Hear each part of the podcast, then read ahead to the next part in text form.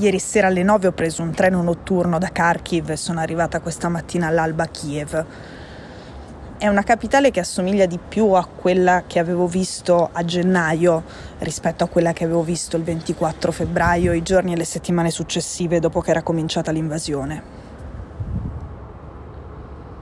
Io sono venuta a Kiev per incontrare un uomo di cui avevamo già parlato qui. Avevamo raccontato la sua storia nell'episodio 80 che si chiama Da manager di Putin a combattente per l'Ucraina. La sua è una storia molto interessante e io da prima che arrivassi qui avevo cominciato a cercarlo. You have all the questions? Yes, of course. Um, okay. Yeah. So we can start with some question about your personal life and your family and your childhood, and after about your last years in Russia and what is going on now. Смотрите, я про семью говорить не буду, то есть про своих родных в России я не буду говорить. Igor Volobuev l'ho incontrato in un ristorante abbastanza elegante di Kiev. Abbiamo iniziato a chiacchierare e a parlare della sua infanzia, della sua famiglia, della sua città che è Ottirka, nella regione di Sumi. Lui mi ha detto che i suoi genitori si sono separati e hanno divorziato quando lui aveva tre anni, che viene da una famiglia molto colta, sua madre è un economista che insegnava all'università e suo padre è un ingegnere. A Oktirka c'era una grande base militare. Lui è nato ovviamente ai tempi dell'Unione Sovietica e da bambino il suo sogno era fare il militare. Poi crescendo ha capito che il settore energetico era più redditizio, si è specializzato in quello, si è trasferito a Mosca per studiare e poi ha iniziato a lavorare alla Gazprom per il gas di Stato russo. È passato alla Gazprom Bank, la banca della Gazprom, e ha fatto carriera fino a diventare il vice direttore responsabile della comunicazione e delle relazioni istituzionali. L'anno scorso lui ha guadagnato più di 200.000 dollari e adesso va in giro per l'Ucraina con in tasca una carta di credito Mastercard e una Visa che non funzionano.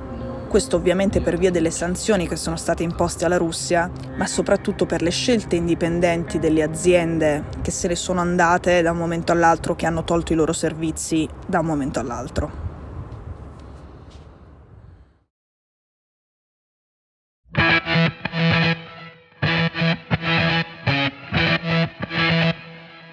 Sono Cecilia Sala e questo è Stories un podcast di Cora Media che vi racconta una storia dal mondo ogni giorno.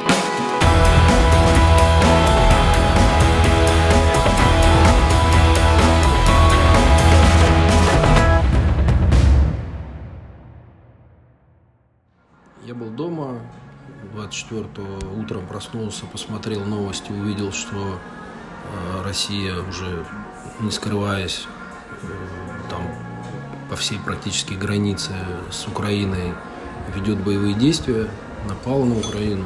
Gli ho chiesto qual è stato l'esatto momento, dopo 33 anni passati a Mosca, in cui ha deciso di scappare dalla Russia e di venire in Ucraina con l'obiettivo di combattere dalla parte dell'Ucraina. E lui mi ha detto che quel preciso momento è stato l'istante in cui ha scoperto dell'invasione, la mattina del 24 febbraio. Они были испуганы. anche se non ha mai praticamente vissuto con suo padre, ha sempre avuto un ottimo rapporto con lui. Lui da quella mattina viene tempestato da messaggi del padre e dei suoi compagni di scuola e dei suoi amici di infanzia che gli dicono non pronunciare mai più la parola Oktirka, non parlare mai più della tua città nel nord-est dell'Ucraina.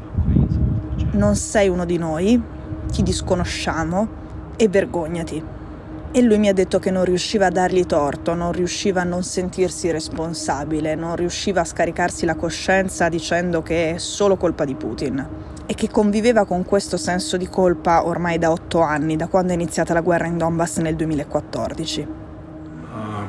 Я сразу решил, что я больше жить lui anche se ha costruito tutto in Russia e anche se lì ha delle persone care di cui non vuole parlare comprensibilmente perché non vuole metterle in pericolo, non ha esitato un istante prima di prendere questa decisione. Il problema era che dal punto di vista pratico, dalla Russia arrivare in Ucraina il 24 febbraio era ovviamente molto complicato.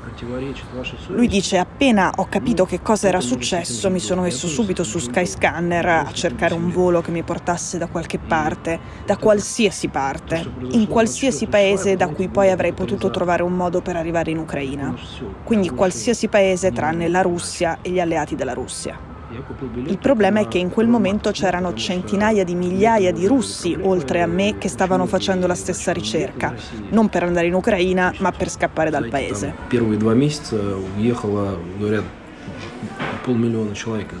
Igor dice che in quei primi giorni dell'invasione sono 500.000 i russi che abbandonano il paese. Lui è uno di questi, il primo volo su cui riesce a trovare un posto libero è un volo per Istanbul. Arriva a Istanbul, da lì inizia a cercare un modo per entrare in Ucraina e non lo trova, quindi prende un altro volo per Varsavia in Polonia. Queste sono le sirene. Quindi prende un altro volo per Varsavia in Polonia e sa che lì ci sono i pullman che portano i rifugiati ucraini dal confine fino alla capitale e sa che quindi ci sono quegli stessi pullman vuoti che dalla capitale vanno al confine. Convince il guidatore a farlo salire. Dice non è difficile, non aveva motivo di dirmi di no, aveva un po' di compagnia con cui fare il viaggio. La sua paura è per il dopo, è per il momento in cui un uomo nato in Ucraina, cresciuto fino all'età dell'università in Ucraina, ma che poi si è trasferito in Russia, ha vissuto in Russia, ha fatto carriera, è diventato un uomo importante in una grande azienda a maggioranza pubblica, un uomo così col passaporto russo insospettisce molto. Questo pullman, mentre è ancora in Polonia, prima di arrivare al confine, fa salire altri quattro ucraini che volevano tornare in Ucraina, che dovevano andare a riprendere qualcuno in Ucraina. E Igor inizia a parlare con loro sul pullman per testare la situazione, per capire dalle loro reazioni che cosa si doveva aspettare una volta arrivato alla frontiera. Se lo guardavano male, se lo guardavano con preoccupazione, se lo giudicavano, se si spaventavano, se prendevano il telefono e avvisavano qualcuno. Lui dice che all'inizio erano diffidenti, ma poi tutti hanno capito la sua storia e hanno empatizzato anche con la sua situazione e che sono stati fondamentali per lui perché lo hanno difeso una volta arrivati alla frontiera. Quando lui scende da questo pullman ci sono due soldati che lo fermano, gli controllano i documenti, uno dice non puoi entrare, vattene, e l'altro invece vuole tenerlo, vuole interrogarlo finché non gli dice qualcosa di utile. Ed ecco, a questo punto intervengono le quattro persone che erano con lui sul pullman e spiegano ai soldati che invece è una grande risorsa Igor per la resistenza e che è un grande esempio da raccontare soprattutto in Russia.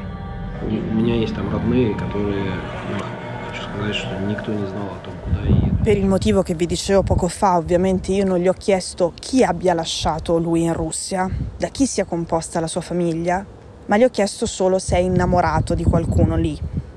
E lui mi ha detto di sì e mi ha detto che a questa persona o a queste persone non ha potuto raccontare nulla anche per proteggerli e che per loro lui è semplicemente sparito da un momento all'altro. Come Igor sapeva dal momento in cui l'ho contattato, a me non interessava parlare con lui solo della sua storia personale, ma anche del fatto che alla Gazprom sta succedendo qualcosa di apparentemente enorme e non abbiamo ancora capito cos'è. Qualche giorno fa sono stati arrestati i vertici della Gazprom in Bielorussia. Alla fine di gennaio il vice direttore generale del centro unificato Gazprom è stato trovato morto. Il 25 febbraio, il giorno dopo l'inizio dell'invasione, Leonid Schulman, che era il capo dei trasporti alla Gazprom Investimenti, è stato trovato morto. Il 18 aprile Vladislav Afayev, che è stato il vicepresidente della Gazprom Bank, la stessa in cui lavorava Igor, e che prima di essere il vicepresidente della Gazprom Bank ha lavorato nell'ufficio del presidente, nell'ufficio di Putin e per la Duma e per il Parlamento russo. Lui è stato trovato morto, era un milionario nel suo lussuosissimo appartamento di Mosca e insieme alla sua figlia piccola di 13 anni e insieme a sua moglie, tutti morti. Il giorno dopo un altro oligarca viene trovato morto, anche lui in una villa in Spagna, con anche la moglie morta e anche la figlia morta. Non c'entra quest'ultimo caso direttamente con la Gazprom, ma si tratta di Sergei Protosenia, che era un manager della Novatec di un altro gigante dell'energia russo. Oggi un altro milionario russo che era anche lui un manager e un dirigente, in questo caso della Lukoil, si chiama Alexander Subotin ed è stato trovato morto, la descrizione la cito letteralmente ed è tra virgolette, in una sessione post-hangover, cioè per curare l'hangover, il mal di testa quando hai bevuto, ti sei drogato tanto, in una sessione anti-hangover con degli sciamani. Ed è un'altra situazione piuttosto strana.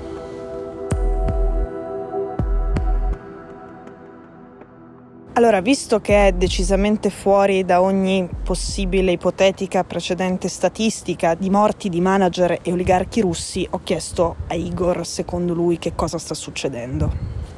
Lui non crede, non ha mai creduto alle versioni ufficiali che parlano di duplice omicidio di moglie e figlia in due casi a distanza di un giorno l'uno dall'altro commessi da questi manager e da questi oligarchi prima di suicidarsi, così come non crede alla ricostruzione surreale della sessione post-hangover con gli sciamani andata male.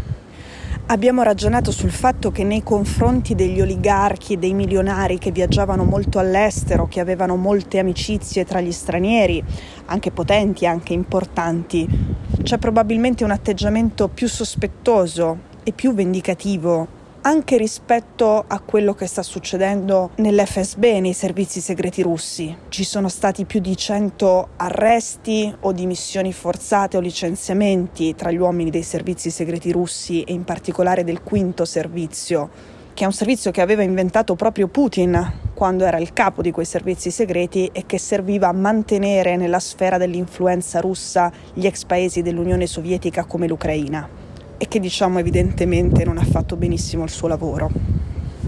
Ma mi spiego meglio e spiego meglio il ragionamento di Igor.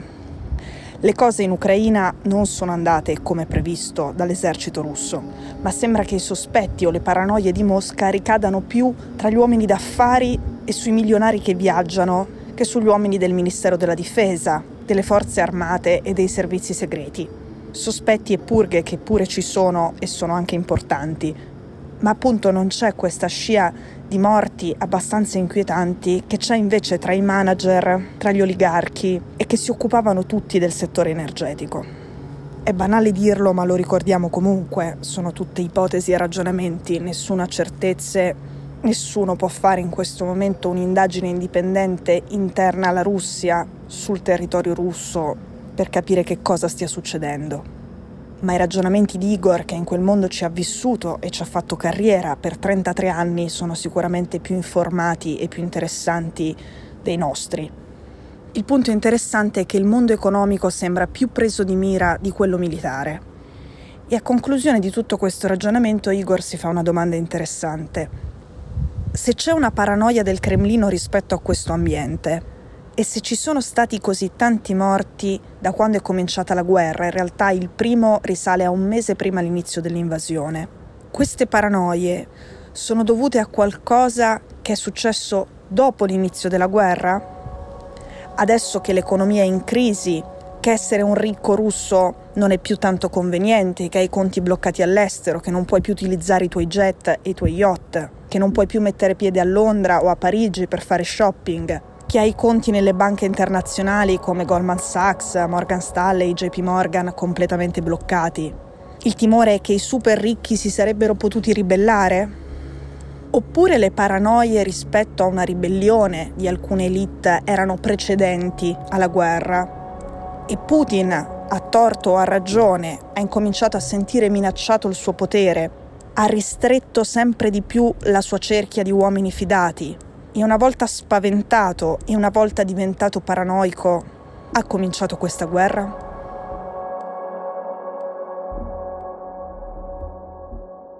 L'ultima cosa che gli ho chiesto è se teme che i russi lo vengano a cercare. Lui dice, sono un ucraino, in Ucraina è un timore che abbiamo tutti, tutti gli ucraini in questo momento hanno ragione di sentirsi in pericolo di fronte a un russo, tutti gli ucraini sono spaventati e io mi sento e sono uno di loro. L'unica cosa che prego tutte le sere che non mi capiti è che mi rapiscano e mi riportino in Russia. Noi ci sentiamo domani.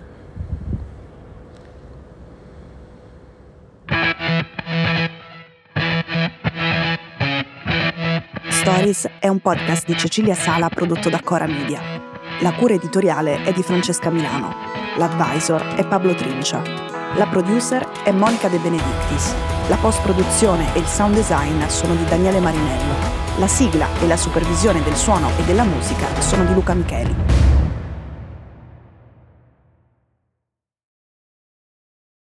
Questo episodio è stato prodotto e sviluppato insieme a Spotify Studios.